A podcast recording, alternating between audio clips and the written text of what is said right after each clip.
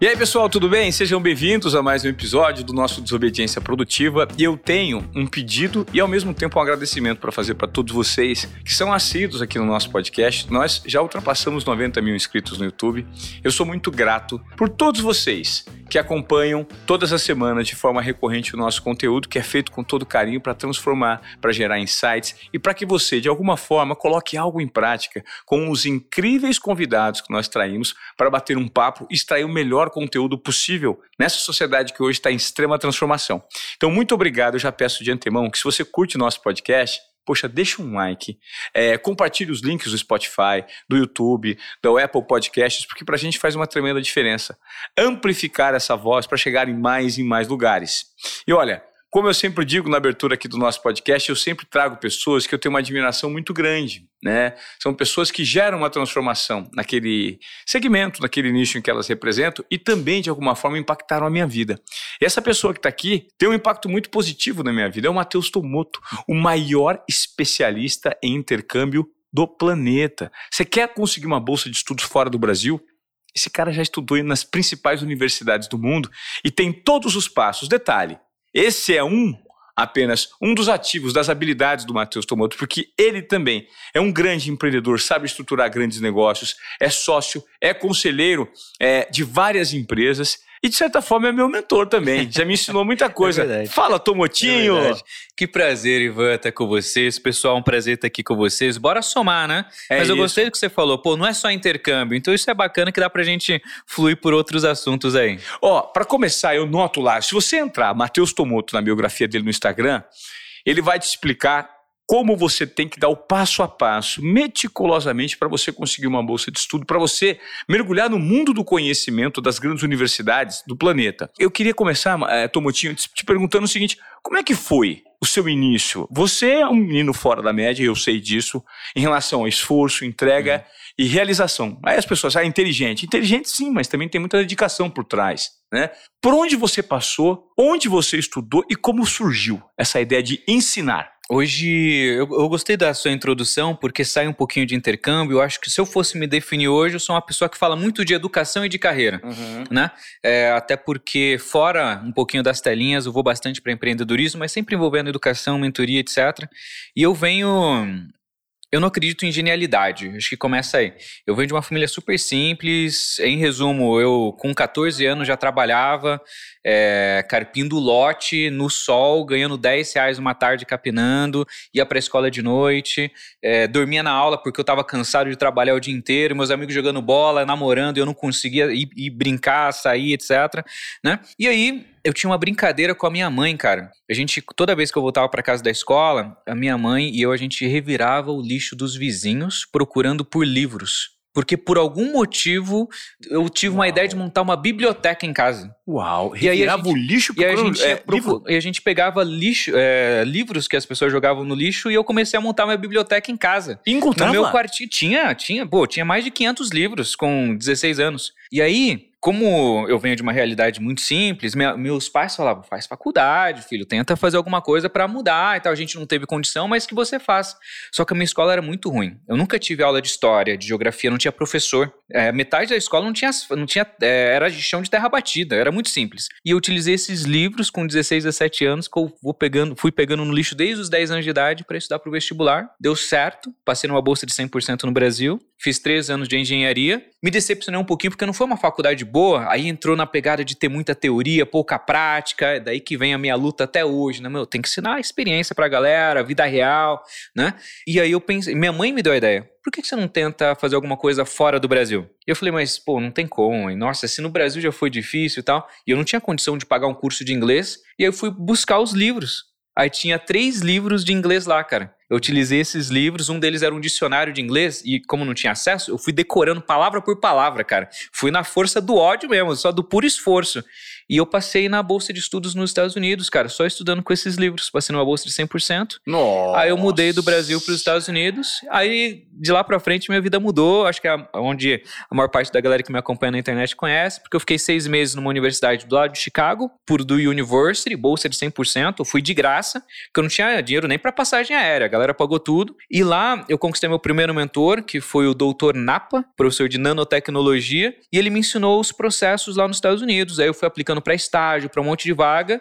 Seis meses eu passei em 135 vagas de estágio que no Brasil não tinha passado nenhuma. Google, Amazon, projetos da NASA, um estágio em Harvard, MIT, Stanford, várias universidades e empresas muito legais. Fui para MIT, fiquei seis meses lá. Não, desculpa, fiquei três meses, a galera estendeu meu contrato, fiquei um ano. Voltei para o Brasil para tocar projeto de educação. Depois disso, fui para um projeto na ONU. Depois veio dois anos de pesquisa em Harvard, depois especialização em Stanford, depois Oxford. Depois veio todo esse universo que a gente começou a trazer de ajudar outros brasileiros que vinham de baixo a conquistar o mundo. Resumo. Caramba, Tomoto, isso é muito inspirador. Vocês tiveram noção do que ele explicou é em três minutos? Ou seja, daquilo que as pessoas depositavam no lixo, que era conhecimento, que era cultura, que era acesso a, a, algo que ele não tinha é, possibilidade de acessar, ele encontrou a base de uma educação sólida, mas por conta do esforço, da dedicação. E aí as pessoas pensam, poxa, mas é muito difícil chegar lá. Tomoto, o que, que passava na tua cabeça quando você estava nesse estágio, 16, 17 anos, lendo aqueles livros, você já tinha algo construído de que de fato o seu futuro seria um futuro que você estava almejando, que você ia alcançar, que não tinha barreiras, só dependia de você? Como é que era o seu mindset? não, não, não tinha nada disso. Era muito simples, né, Ivan? E minha família, ela ela passava necessidade. Então era muito ruim, assim, era uma situação bem complexa. Eu lembro de um dia que a gente foi jantar e minha mãe, eu era mais velho, minha mãe não deixava eu me servir, porque ela servia para cada um. E eu falei, não, mãe, eu pego. Não, deixa que a gente serve. Ela colocava lá uma porçãozinha de arroz, feijão e uma mistura ali, um pedacinho de frango. É, o carne, né? Aí naquele dia eu tava com muita fome, sei lá o que aconteceu, eu comi meu pedacinho, falei, mãe, deixa eu pegar mais e tal. Aí meu pai foi lá, tirou do prato dele, a carne dele, colocou no meu. Ele abriu a geladeira, pegou lá um pão com manteiga de dois dias atrás e foi a janta dele. E eu não entendi na época. Depois que eu percebi, mais velho, que faltava comida a ponto da minha mãe racionalizar o que cada um tinha que comer e meu pai dar a mistura dele para eu comer porque não tinha mais coisa, sacou? Então essa era a minha realidade. Então meu sonho nessa época era ter dinheiro suficiente para comer bem. Nossa. E aí eu pensava, quanto que ia ganhar muito bem hoje? Se eu ganhar dois mil reais por mês, eu já vou ser muito rico. Já vou ter tudo que eu queria. Então minha meta era ganhar tipo dois mil, dois mil e quinhentos reais. Se eu ganhasse isso, já estaria super bem. Daí eu pensava na minha inocência, ingenuidade. Vou fazer uma faculdade que eu vou ganhar isso daí depois. Vou conseguir levar minha família para pegar um rodízio de pizza, comer alguma coisa diferente. Caramba. Então eu, não, eu nunca tive... Isso é interessante porque às vezes a galera fala, ah, tem que ter uma visão de futuro, propósito. Eu nunca tive, até hoje eu não tenho as coisas, eu simplesmente me esforço muito e as coisas vão acontecendo. Eu nunca pensei em abrir uma empresa, nunca pensei em nada disso. Eu só fui dando o meu melhor em cada etapa, sabe? E acreditando e conectado com o momento presente, né? Acreditando que você podia naquela etapa superar. E usando o que eu tinha, exatamente. Porque se eu ficasse também olhando para os outros, ah, o outro tem uma escola particular, o outro tem curso de inglês, aí eu não faria nada, né? Só ficaria olhando para os outros. Ô Tomoto, te assustou quando você mudou desse mundo muito simples e que você percebeu que por conta do seu acúmulo de conhecimento, por meio dos estudos que você de uma maneira muito recorrente, dedicada fazia, como é que foi essa transição, principalmente cultural? Quando você pisou lá fora e quando você entendeu que você de fato, poxa, eu preciso me apropriar disso que eu conquistei. Uhum. Porque é aquela síndrome do impostor que muita gente tem. Demais. Né? Então eu creio que deve ter um momento na tua cabeça, deve ter acontecido um momento na tua cabeça que você falou assim: opa, pera um pouquinho. Acho que eu, eu, de fato, isso que eu estou fazendo é legal, é bacana. E não só para mim, para minha família, mas também como referência para outras pessoas. E tem Sim. sido. Né? Quando é que foi essa viradinha de chave? Como é que você foi assimilando? Acho que foram dois momentos. É, quando eu cheguei nos Estados Unidos, é, na minha bolsa de 100%, para mim foi a realização de um sonho, porque eu vivi, eu estava numa realidade que eu nunca tive acesso à educação de qualidade. Então chegar numa universidade que tem laboratório, que tem acesso, que tem professor que te dá atenção, que você aprende coisas práticas que eu sabia que eu ia utilizar na vida, eu estava fazendo engenharia. Então estava aprendendo um monte de coisa maneira, robozinho e tal. Eu gostei daquilo. Então eu não senti diferença, eu senti como se eu estivesse vivendo um sonho. Então eu aproveitei aquilo como se fosse o melhor momento da minha vida. Quando eu cheguei no MIT, é, o Instituto de Tecnologia de Massachusetts, é a melhor universidade de tecnologia do mundo. Lá, eu fui pegar um projeto que eu nunca tinha tido, sei lá, nunca tinha visto algo relacionado na vida. Era, eu tinha que criar uma inteligência artificial, e eu nunca tinha trabalhado com inteligência artificial, para um submarino que ia trabalhar de maneira robótica embaixo do oceano e todo o carregamento de energia desse submarino, que ia ser elétrico, não poderia ter fio, tinha que ser por ondas wireless. Como a gente tem internet wireless, a gente teve que criar uma tecnologia em 2013 para fazer o wireless da internet ser o wireless de energia e carregar o submarino sem encostar. Teve uma complexibilidade. Só que eu era um menininho que tinha acabado de aprender inglês, seis meses nos Estados Unidos, né? Lá foi o momento que eu vi o que era educação de verdade, o que era acesso de verdade para a galera. Eu fiquei, fiz meu projeto, a galera me ofereceu uma bolsa de mestrado e eu recusei para voltar para o Brasil. Porque eu me apaixonei tanto por educação, falei, meu, todo jovem, todo brasileiro devia ter acesso a isso, ao pico da educação, ao ápice da educação. Voltei para o Brasil. Fiquei dois anos tocando um projeto social, mas eu não sabia que era um projeto social. Eu achava que eu estava empreendendo. Na verdade, só estava ajudando as pessoas. E foi um momento em que tudo que eu ganhei nos Estados Unidos, eu ganhava bem como engenheiro, eu dei para ajudar as outras pessoas. Então, em dois anos, eu fiz mais de 400 palestras em áreas indígenas, rurais, onde ninguém queria ir do Brasil, eu fui. Né? Porque eu queria falar, meu, existe um mundo. E eu fali perdi tudo que eu tinha ganhado ajudando as pessoas. E foi nesse momento que caiu a ficha. Caraca, é, até quando eu vou ficar só sendo altruísta? Porque não tem problema em você ajudar os outros, mas até quando eu só vou ficar dando e não vou cuidar de mim? Não vou me preocupar em construir algo sólido, sustentável que ajude as pessoas. Então, esse choque de realidade, eu acho que eu sempre fui muito extremista, assim, sabe? Claro. Eu acho que esse choque de realidade me fez acordar para a vida. Minha primeira falência, entre aspas, me fez acordar para, pô, acho que eu preciso criar alguma coisa mais sustentável. Aí veio a Universidade de Intercâmbio, que foi uma empresa na sequência de ajudar brasileiros a irem para fora. Aí já virou já como uma empresa, etc. Aí começou num outro formato mais lucrativo, mais correto. No, no momento inicial, então, quando você voltou o objetivo era, você era um idealista mesmo, que queria de fato explicar para as pessoas e gerar um nível de conscientização. Gente, tem coisa boa. E o que, que você explicava nessas palestras? E qual era o objetivo? Tinha um plano por trás disso? Eu, eu achava que eu conseguiria mudar a educação do Brasil. Olha a ingenuidade, com 23, é. 24 anos de idade. Tinha, eu criei uma metodologia com, com tudo isso daí que eu fui lendo, aprendendo sobre educação. Vamos ensinar protagonismo, vamos ensinar programação, habilidades do futuro, liderança. Vamos ensinar como as pessoas aprendem sem depender do professor, porque o professor, muitas das escolas nem permitem que o professor ensine de verdade, é muito decoreba para mandar bem no vestibular e tal. Perfeito. Então a gente queria trazer toda essa, toda essa pegada internacional para cá. Mas era uma treta muito grande, então não tinha como fazer sozinho, né? Mudar a educação de um país ou mudar um setor grande é, é muito complexo. Daí eu não consegui, e essa frustração foi o que me fez cair na realidade de que, pô, eu preciso cuidar de mim, ser sustentável, ter uma empresa que, que gera caixa. Aí que eu comecei a ter mais aprendizados. E é por isso que às vezes eu ajudo as pessoas, porque é, muita gente até vai pros negócios de maneira ingênua. Acha que é, como que é que dizem na internet? Larga seu emprego, vai viver seus sonhos, vai fazer aquilo que você ama. Pô, não é assim. Não tem como a gente fazer o que a gente ama o tempo inteiro. E, não tem. E, e, e nem, eu nem acredito nesse negócio, ache seu propósito. Para mim isso é uma besteira, porque a gente talvez tenha várias pequenas metas durante a nossa vida e no final, quando a gente for morrer, a gente vai entender: caraca, eu acho que eu deixei isso, eu acho que esse foi meu legado ou esse foi meu propósito, mas é algo construído aos pouquinhos. Cara. Então eu nunca tive esse negócio de vou chegar lá. Foi passo a passo e os erros me ensinaram mais do que os acertos. Você sabe que quando você fala desse jeito, é exatamente o passo a passo que eu enxergo nas coisas que foram acontecendo na minha vida, num sonho que foi sendo construído, mas assim, tava lá no fundinho, ah, não sei se dá certo, mas vamos fazer o aqui, o agora, é. o da próxima semana, o dos próximos dias, para ver se dá certo. E a sucessão de crenças acumuladas, né, e de alegrias que você tem, de êxitos e muitos tropeços, elas vão te mostrando em algum momento uma recompensa.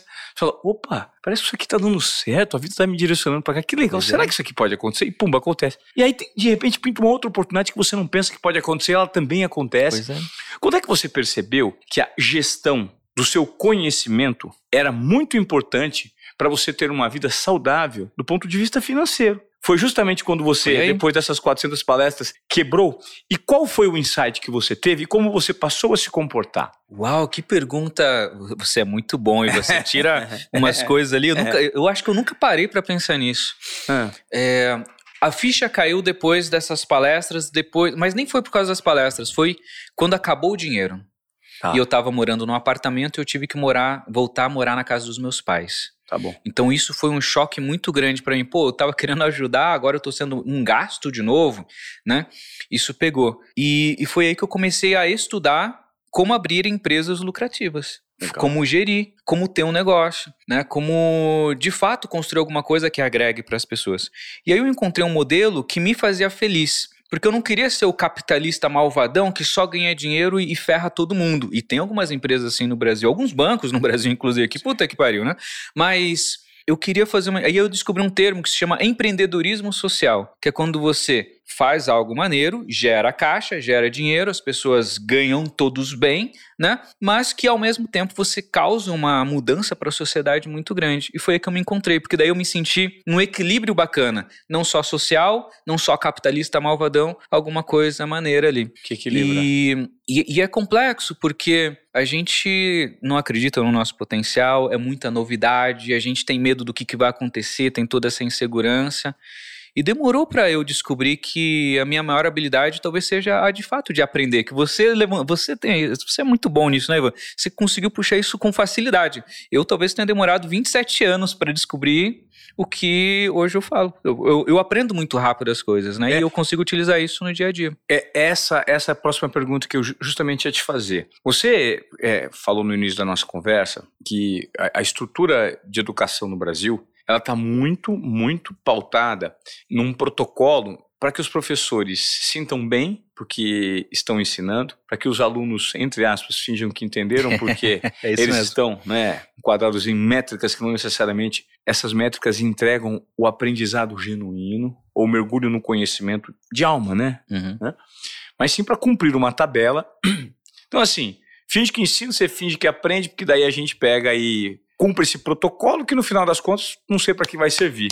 É a métrica que tem no mercado. Não tem nada melhor, então vamos seguir essa. Aham. Infelizmente. É. E o que eu noto é que quando você foi lá para fora e você percebeu que ensinar lá fora é completamente diferente, os processos, os métodos, Sim. eu queria saber com você, de você, como se aprende? O aprendizado, ele de que forma ele se dá? Depende muito da sua ati- proatividade, qual que é o nível de concentração que você precisa ter, de dedicação, porque tá tão distante da nossa realidade, deveria ter, ser algo tão mais orgânico, né, Matheus? Deveria ser uma das primeiras aulas lá do jardim de infância, como aprender, né? Não como decorar, não como usar técnicas. é, Tem alguns professores que fazem uma técnica de memorização para você cantar uma musiquinha e decorar É. a fórmula. Isso chama mnemônica. Não tem nada a ver com aprendizado, tem a ver com decorar, decorar as coisas. Então você não aprendeu, você só decorou. Então fica meio inútil, porque no dia a dia você não sabe utilizar, você só Claro. sabe utilizar numa prova. Com a minha experiência, Ivan, e tudo que eu já li, e eu gosto de ler artigos do mundo inteiro. Claro. Assim, Então eu pego o que os pesquisadores de educação da China estão fazendo, de Singapura, da Europa, Estados Unidos, Austrália, cada país tem seu modelo, o Japão eu gosto também. É, o que eu acredito é que, primeiro, até hoje ninguém conseguiu achar a fórmula do aprendizado. Tá. Não existe um padrão de aprendizado, nem presencial e muito menos online, tá? Tá. Online tá muito pior ainda. Então, qualquer universidade que falar, ah, vamos mudar para online, etc., essa galera tá só fazendo marketing barato, eles não sabem o que estão fazendo, porque ninguém no mundo tem conteúdo científico suficiente para isso, para fazer algo relevante é, até então. E presencialmente tá um pouquinho melhor, mas também não é tão bom. É, eu acho que permitir descobrir esse padrão de, de aprendizagem, talvez para pais que estejam aqui no. Eu sou pai, é o que você está me falando, está me servindo muito para os meus filhos, porque eu tenho um casal, eles são muito diferentes um do outro. Então, a partir do mapeamento, veja. Olha, olha, olha que, que dificuldade que eu vivo. Os dois têm dois anos e meio de, de diferença e estudam na mesma escola, Uhum. que é uma escola com um método socioconstrutivista. Mas eu já mapeei que o perfil do meu filho é diferente do perfil da minha filha. Talvez a escola atenda muitas características dela e não muitas características dele. Que é muito ligado em exatas, em, em- ele, ele é muito. ah, eu quero videogame, aquela, aquela coisa um pouco mais Uhum. direcionada para o minucioso. A minha filha é mais de humanas, gosta mais de arte, de teatro. Você imagina a dificuldade que existe hoje na nossa sociedade de dar direcionamento, informação, não só para pais, mas também para jovens que querem descobrir qual é o seu perfil para ter o melhor caminho. A grosso modo, fazendo uma metáfora, você imagina se você colocasse o Michael Phelps para jogar no ataque de um time e o Neymar isso. para nadar? Né? Nós não teríamos esses craques. Então, eles tiveram a felicidade de, de- de uma conjunção de fatores que conspirou para que eles atuassem naquilo que de fato são bons. A educação se dá da mesma forma. E eu queria saber, Tomotinho, qual seria, eventualmente, uma solução para isso, né? Um mapeamento do perfil comportamental de cada um. Na sociedade que a gente vive, como é que a gente poderia potencializar características de pessoas? Putz, isso é tão difícil, É né? difícil, né? Porque vai ter que vir de fora. A Ah. gente não pode esperar que nenhuma escola brasileira ofereça isso. E eu conheço modelos de escolas, de escolas públicas, que, não, que a galera aprende a um professor para dar todas as matérias, e a galera aprende nos troncos de árvore porque, e em escolas sem teto. Né? E eu conheço modelos de escola que bilionários pagam 20, 30 mil reais por mês para os filhos estudarem, e ambas obviamente cada uma com seu nível ali, né? Mas ambas têm suas grandes deficiências, né? E a maior delas talvez seja a de foco no erro. Por exemplo, o aluno é ruim em matemática, vamos dar para ele reforço em matemática. Mas o cara é genial em física, ou em artes, ou em educação física, em esportes. Perfeito. Por que, que a gente não foca na habilidade que o cara é bom para que ele exponencialize um talento natural que ele acabou descobrindo Incrível. naturalmente ali dentro do próprio ambiente escolar?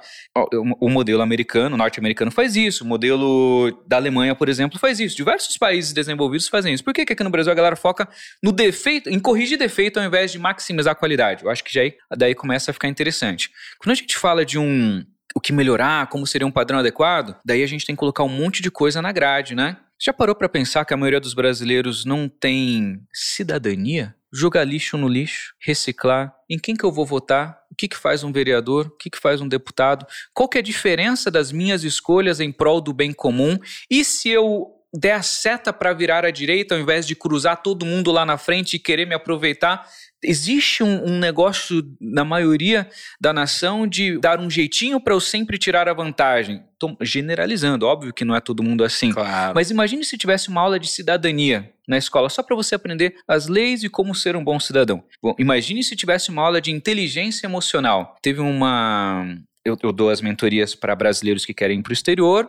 A aluna minha foi para um país da Europa, um casal. Né, eles tinham um filhinho, filhinho de dois anos de idade brigou na escola. Saiu no tapa com outro menininho de dois, três anos de idade, saíram lá no tapa. O que, que a professora fez? Senta os dois, um olha para o outro, pede desculpa na frente um do outro, explica como você se sentiu. Ó, eu fiz, ó, mas eu, eu, eu errei, assume, pega um pedaço de papel, assina aqui, ó, faz um rabisco. Nunca mais eu vou brigar com o meu coleguinha. Com três anos de idade, está assinando um contrato de que não vai brigar. Desde ali aprendendo o convívio social na prática, vivenciando suas emoções. Puxa, imagina o quantos problemas isso não seria resolvido. Quando se você pega qualquer especialista em RH, em recrutamento, demissões e contratações, 90% das pessoas são demitidas por comportamento, não por causa técnica. Claro. Então, são várias outras coisas que envolvem aprendizagem que não são consideradas. Mentalidade empreendedora. Eu acho que a maioria dos brasileiros não deveria empreender, não tem talento para empreender, não tem afinidade com empreendedorismo.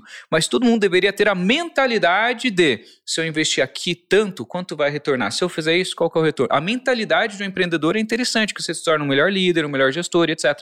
Então tem várias coisinhas além da escola, que para mim são talvez até mais relevantes, né? O modelo norte-americano tem muito disso. O professor é um mentor. Ele chega na aula e todo mundo já estudou a matéria. Então você só vai para discutir o esqueleto da matéria, que é a fórmula de Bhaskara, você aprende sozinho em casa. É a sua obrigação como aluno. Você chega na aula pra, e agora, essa situação, como que a gente resolve? Então você trabalha muito mais a parte da prática daquilo, da simulação em vida real. E você me falou de uma escola muito interessante, que é o modelo americano de aprendizado, lá, que é um, um país que fomenta muito o empreendedorismo e mentes brilhantes que se esforçam, né, no sentido da transformação. É, lá não existe regras prontas, né? O aluno tem a autonomia de encontrar a sua própria resposta e contestar eventualmente o professor em algo que ele acha que é diferente. verdade?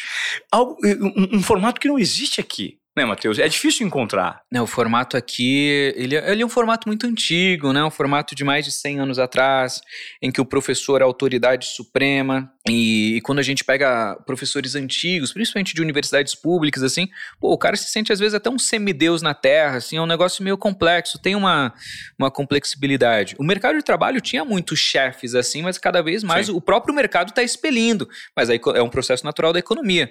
No, no meio acadêmico, essa galera é muito difícil de tirar. Então é, é complexo isso daí, cara. É complexo. No fim, eu perdi a sua. Que foi a escola americana, a maneira que você propõe para o aluno poder contra-argumentar e o quanto quanto isso é bom e positivo. Porque você falou que os professores lá são mentores. Isso. Ou seja, o aluno, ele é dono do próprio direcionamento que ele dá para o conteúdo dele e ele já se sente empoderado para criar a própria tese dele. Sabe o que é legal? Desde o ensino fundamental, os alunos são treinados a escolher o que é melhor para a vida deles. E repara, criação de filho no, agora, nesse século. Mamãe, papai escolhe o que, que o filho vai comer, qual escola vai estudar, qual roupa vai usar, escolhe tudo. Lá, o menininho de 12 anos de idade, ele já escolhe se ele quer ter matemática ou se ele quer ter uma aula de finanças. Uau. Ele escolhe se ele vai estudar programação ou se vai estudar. Tem uma matéria que eu gosto, que é uma matéria de inteligência emocional para você aprender mais. É mindfulness. Mindfulness. Só para você aprender a meditar. Cara, eles escolhem. Na universidade, quando a gente tem. Vai escolher qual faculdade a gente vai fazer, a gente escolhe a universidade e o curso.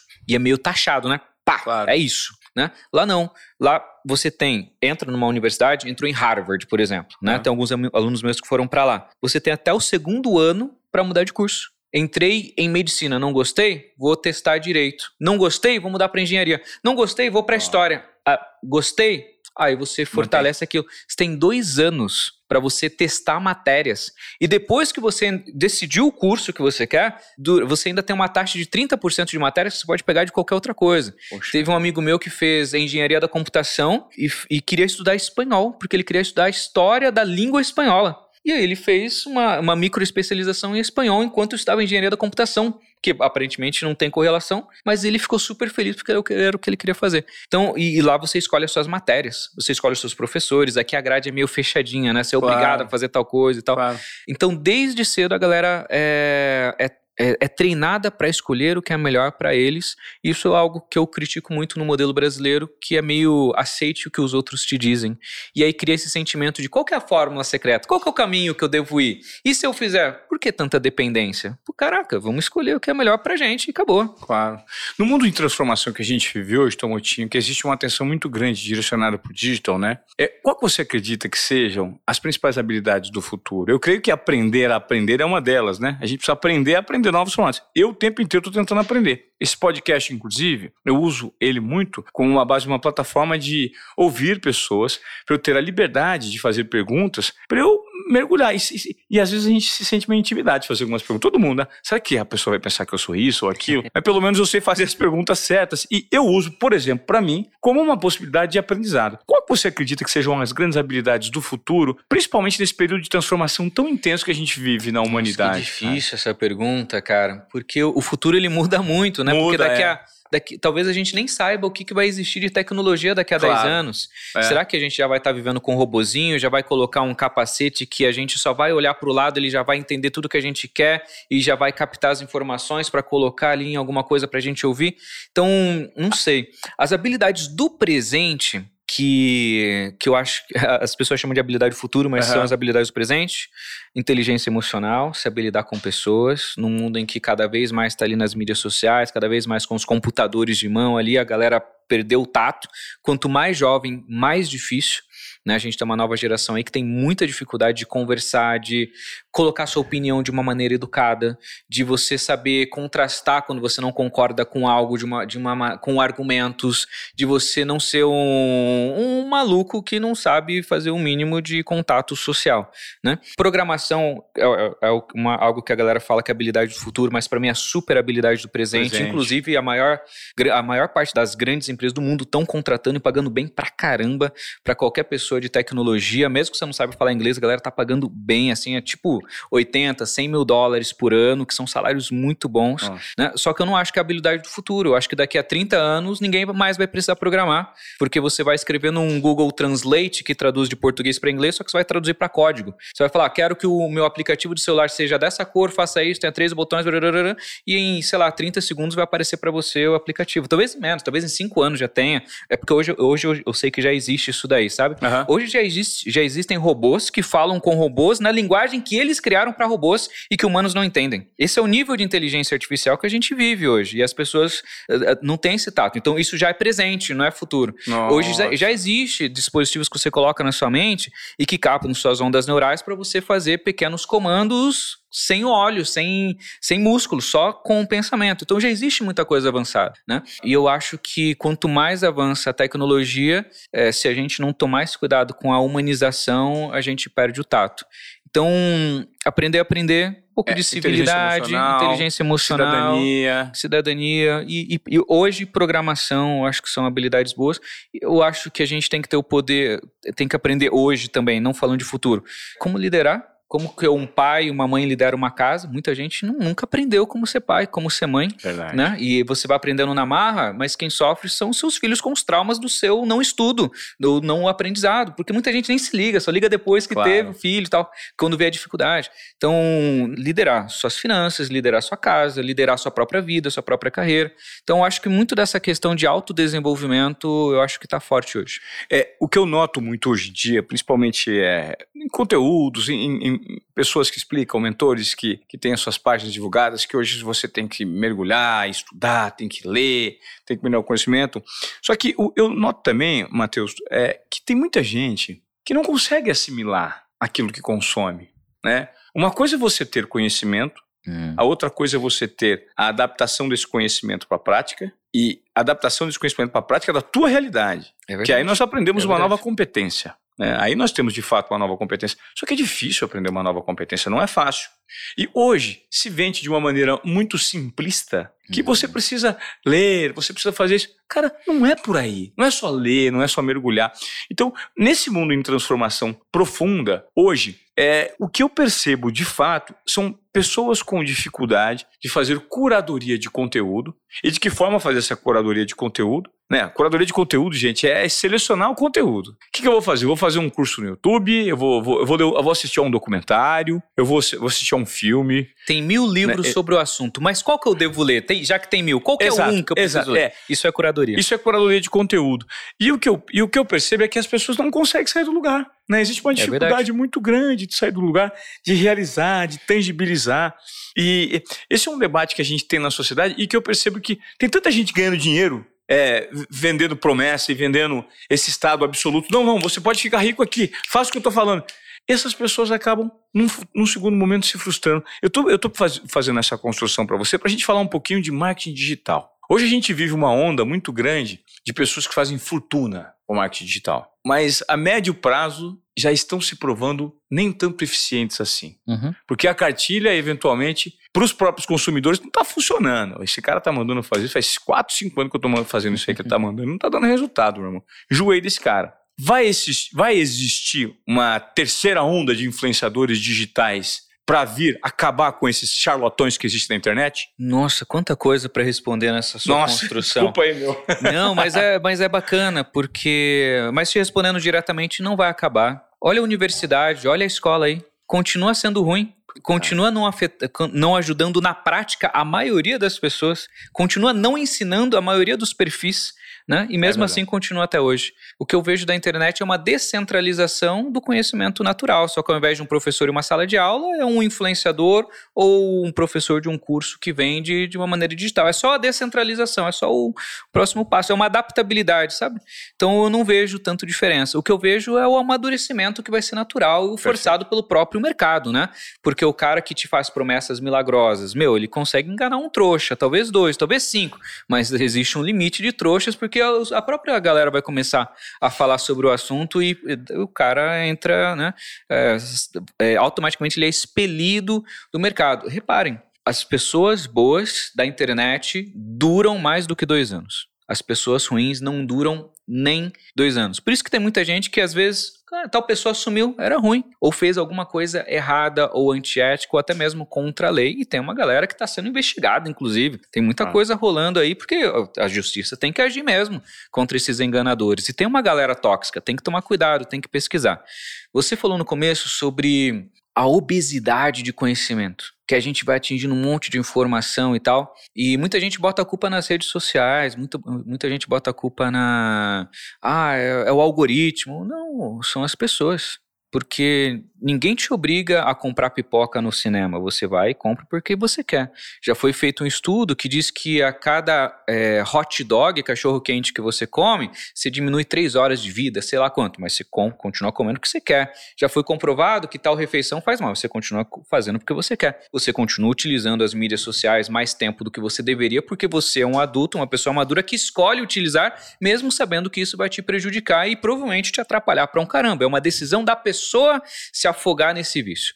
Até aí, beleza. Mas da onde vem? Dopamina. Eu vi, eu vejo um vídeo de um minuto que me ensina um negócio super complexo que eu teria que ler um livro de 100 páginas para entender qual é a sensação que eu tenho. Caraca, eu aprendi muito e muito rápido. E às vezes é uma receita de bolo, às vezes é como trocar a roda do carro, às vezes é um como investir na bolsa de valores, sei lá o que você estiver procurando, né? Só que isso não é conhecimento, isso não é, é simplesmente uma pílula. E é isso que é o viciante do momento que a gente está na internet. Hoje, eu, minha opinião pessoal, agora não estou usando nenhuma base científica, dados, minha opinião pessoal. Hoje, nenhuma informação da internet, na minha opinião, deveria ser tomada como conhecimento.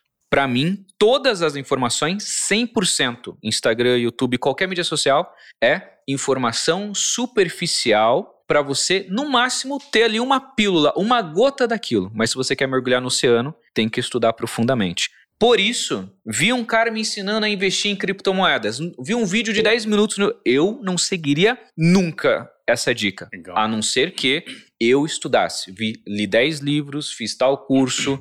o conhecimento de verdade, conhecimento profundo, não está na internet. Minha opinião, aqui não é Legal. é dado, minha opinião. Legal. Essa é uma provocação muito importante, porque tem muita gente se dando conta e se sentindo, tendo um senso de pertencimento muito grande isso é, é, muito interessante que você falou, porque isso vai de encontro a um livro da, é, que, que eu, faz tempo que eu não cito, que é A Civilização do Espetáculo, Mário Vargas Llosa. Ele explica que hoje a internet ela proporcionou uma falsa sensação de que as pessoas são cultas. Porque elas têm conhecimento, uma amplitude. Amplitude de informação. De informação sobre determinados assuntos, mas com um nível superficial muito grande. E o que ele chama em dois termos, cultura da bisbilhotice, porque às vezes você tem muito interesse sobre o que é a vida do outro, né? uhum. né? As pessoas se sentem cultas, pelo simples fato que elas sabem quem é o último namorado da Anitta. Não, você não está sabendo. O que ele chama de contracultura. Ou um nível muito grande de superficialidade de determinado assunto que faz com que a pessoa se sinta entendedora daquilo. E que ela já se sinta com elementos para formar a sua própria opinião. E quando você vai ver a opinião, não tem evidências, não tem argumentos que dão embasamento dessa opinião. E aí opinião. a gente vê o menininho de 16 anos Exato. discutindo com o doutor que estudou o assunto por 40 anos seguidos, vendo os maiores artigos científicos dos maiores produtores da daquele assunto no mundo, menininho de 16 anos acho que sabe mais. É, é exatamente o que ele traz, que ele chama de contracultura. Então, esse é o ônus da internet, né? Que ele dá a falsa sensação para as pessoas de que elas pertencem e que elas têm um nível cultural legal. Mas, é aí eu, mas aí eu trago de novo. Eu não acho que o problema é a internet, porque a internet é uma puta ferramenta. Claro. É tipo eu ter uma Ferrari. Eu posso usar a Ferrari para passear, para correr no autódromo, em lugares seguros, ou posso ser um babaca e estar tá numa rodovia a 300 por hora e é. machucar as outras pessoas e a mim mesmo. Né? É então verdade. a internet, quando você usa ela da maneira adequada, tem Perfeito. muita coisa maneira. Harvard tem curso de graça, cara, ensinando tudo. Por que, que você vai aprender com, com o Zezinho da esquina que não tem nem legitimidade para ensinar? Ele, ele viu do outro perfil, que copiou do outro, que copiou do outro, vem uma, o que já era superficial vem mais ainda. Pô, mas tem a informação na veia. Aí, mas eu acho que é, é um costume, ninguém foi ensinado a procurar dessa é, maneira.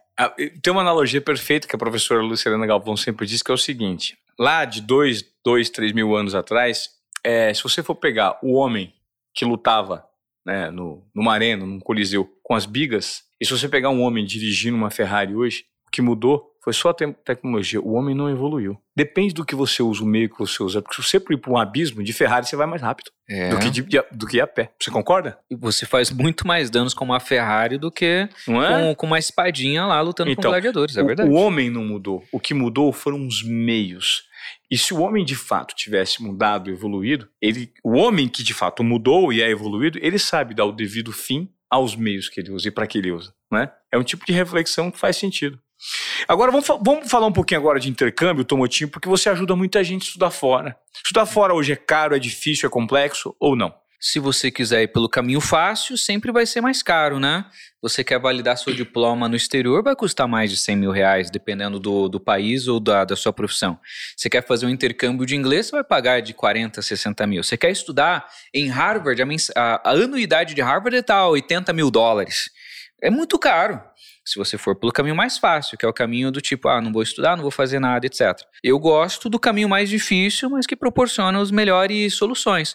Ao invés de eu passar no intercâmbio de inglês, prefiro estudar três meses aqui, vou fazer um currículo melhor, faço uma redação que conta a minha história, aprendo como aplica, passo numa bolsa de 100% e vou de graça. Uau. Eu gosto mais. Pô, ao invés de eu pagar 80 mil dólares de anuidade, prefiro dedicar um ano aqui. É igual vestibular. Pô, vou fazer um cursinho para passar no vestibular. Só que eu, é diferente o modelo, né? Claro. Então vou entender quais são as regras do jogo, vou melhorar o que eu posso melhorar e vou fazer uma aplicação para ganhar uma bolsa de 100%, ou que a gente chama de full ride, que é a bolsa de mais de 100%. Além de estudar de graça, paga hospedagem, você vai morar dentro da faculdade, alimentação, passagem de avião, é, tem bolsa que paga seu seguro saúde, porque países como Estados Unidos é importante você ter ali um plano de saúde bacana, ele paga tudo. Então tem algumas coisas bem legais, só que tem que se dedicar nessa linha. O principal ponto para deixar para o pessoal é a mudança de modelo de ensino. Então pensa que a gente está num país pensa não, na verdade isso é um fato, é. que é o Brasil, que é uma das piores educações do mundo. A gente tem um dos piores rankings de educação do mundo, e quando a gente pega matérias até de ensino médio, pega ranking PISA, etc., literalmente as últimas cinco posições. Né? A gente tem hoje no Brasil é, praticamente 75% de analfabetos funcionais recebendo diploma de ensino médio todo ano que é a galera que se formou no ensino médio, mas não sabe a diferença de ponto, ponto e vírgula e vírgula, ou não consegue interpretar bem um texto. 75% dos jovens. É muita coisa. O modelo brasileiro é um modelo arcaico focado em prova, focado em memorização, focado em teoria. Quando a gente pega um modelo norte-americano, europeu, até um modelo australiano, é um modelo holístico. E, é, e isso é interessante, porque existe uma bolsa de estudos que é chamada de bolsa de habilidade. Eu sei cozinhar bem você pode conquistar uma bolsa de estudos porque você tem a habilidade de cozinhar bem, de pintar um quadro bonito, de ser um bom comunicador. Tem bolsa para comunicador, tem bolsa para quem é líder natural. Tem uma bolsa do MIT para ideias. Quem der a melhor ideia ganha 5 mil dólares de bolsa. Tem bolsa para quem é esportista, porque esportes é uma habilidade. Tem bolsa para quem é artista. Tem bolsa para o menininho que fica trancado no quarto e é bom com o computador. Teve um aluno meu que passou em 20 universidades nos Estados Unidos com bolsa porque ele é era bom jogando Free Fire. Então, aí a gente já começa a ver a diferença. É o que a gente chama de modelo holístico, que ele vai te analisar 360. Não igual o modelo brasileiro que avalia a sua carcaça. Ele não quer saber se você é inteligente, se você. É, pô, ele quer saber se você é bom de fazer prova. E no mercado de trabalho é a mesma coisa. A galera quer ver se você penteia bem o cabelo, se você tem uma cor, etc., o seu tom de pele. A galera quer ver se você se comunica bem, qual é a marca de roupa que você usa. Às vezes você é um cara bom pra caramba, mas tá com uma roupa um pouquinho desajeitada. Um dia você passa na entrevista. Ou você é um pouco mais tímido, introvertido, e aí ah, não se comunica bem, então não cabe no nosso. Um cara às vezes é um gênio, só que, pô, ele não tá no ambiente dele. Então lá fora eles consideram esse 360. Sua história, tudo que você fez fora da escola ou da faculdade, porque essas bolsas é para faculdade, mestrado, doutorado, etc., né? Tudo que você fez fora da escola ou da faculdade nos últimos três anos, então seus hobbies são considerados, onde você investiu o seu tempo é considerado. Eles vão olhar seu currículo, eles vão olhar suas notas, porque eles querem saber se você teve. E não quer saber se você teve nota perfeita, mas se você foi progredindo. Porque no primeiro ano da faculdade é meio, é meio festa, né? Meio tipo coisa nova e tal. Mas no último ano, espera-se que, espera que você seja uma pessoa mais madura, né? Que você tenha evoluído. Então eles vão olhar, pô, teve progressão, foi melhorando. Eles vão olhar seu histórico familiar. Eles vão olhar seu, sua renda financeira, porque se você tem uma renda abaixo de 700, não, desculpa, é 70 mil dólares se você tem uma renda menor do que 70 mil dólares, renda familiar por ano, você se enquadra em, em baixa renda e você consegue ter uma bolsa de 100% só por vir de uma família simples. Bolsa de diversidade, se você é LGBT, se você é indígena, se você é brasileiro, você pode, porque numa universidade norte-americana não tem muitos brasileiros. Então você tem uma bolsa só por ser brasileiro, você já concorre a uma bolsa diferente. São mais de 750 mil tipos de bolsa. Tem uns 20 exemplos aqui. Então é, um, é uma infinidade. Só para você ter uma noção. No Brasil, a gente tem algo em torno de 30 mil leis. Imagina você conhecer todas as leis do Brasil. Nossa. 30 mil leis. Pega todas as leis, uma a uma. Imagina aí todas as leis na sua cabeça. Existem 750 mil bolsas. É mais de 20 vezes o valor. É muita coisa. Nossa, Tomotinho. Agora, me fala sobre. E é por isso que a gente tem que aproveitar. Claro, é- e é por isso que você faz. E, e por conta desse conhecimento que você tem, e do nicho que você atua, e pela transformação que você gera, que você tem essa relevância num segmento. E eu queria que você me desse alguns números de realização da tua empresa. Quantas pessoas você já conseguiu colocar em universidades? Qual que é o nível disso? E qual que é a principal dificuldade que você vê? Que você consegue, assim, não rapidamente, mas, né, com, direcionar Claro, e perceber claro. que as pessoas passam a ter êxito. Eu não posso falar, falar muita coisa, mas a gente ajudou mais de 10 mil brasileiros a irem para o exterior nos últimos três anos, considerando dois anos de pandemia. Então 10 foi mil? Mais de 10 mil Aham. nos últimos três anos. Foi gente pra caramba. Tem alunos meus em Harvard, tem alunos meus trabalhando na NASA, Google, Facebook, nas principais universidades e empresas do mundo em mais de 60 países. O que que eu acho que é o mais difícil? O primeiro é acreditar que é possível. Porque quem é muito rico acredita que só dá para ir para fora pagando as agências. Tá bom. Quem é, é muito mais simples, como eu vinha, já tem uma síndrome do impostor pela própria situação financeira e acredita que nem é possível, que nem merece, etc. Então, a, primeiro, a primeira coisa que eu brinco que é o level zero é acreditar. Né? Então, a maioria das pessoas nem acredita que, que pode.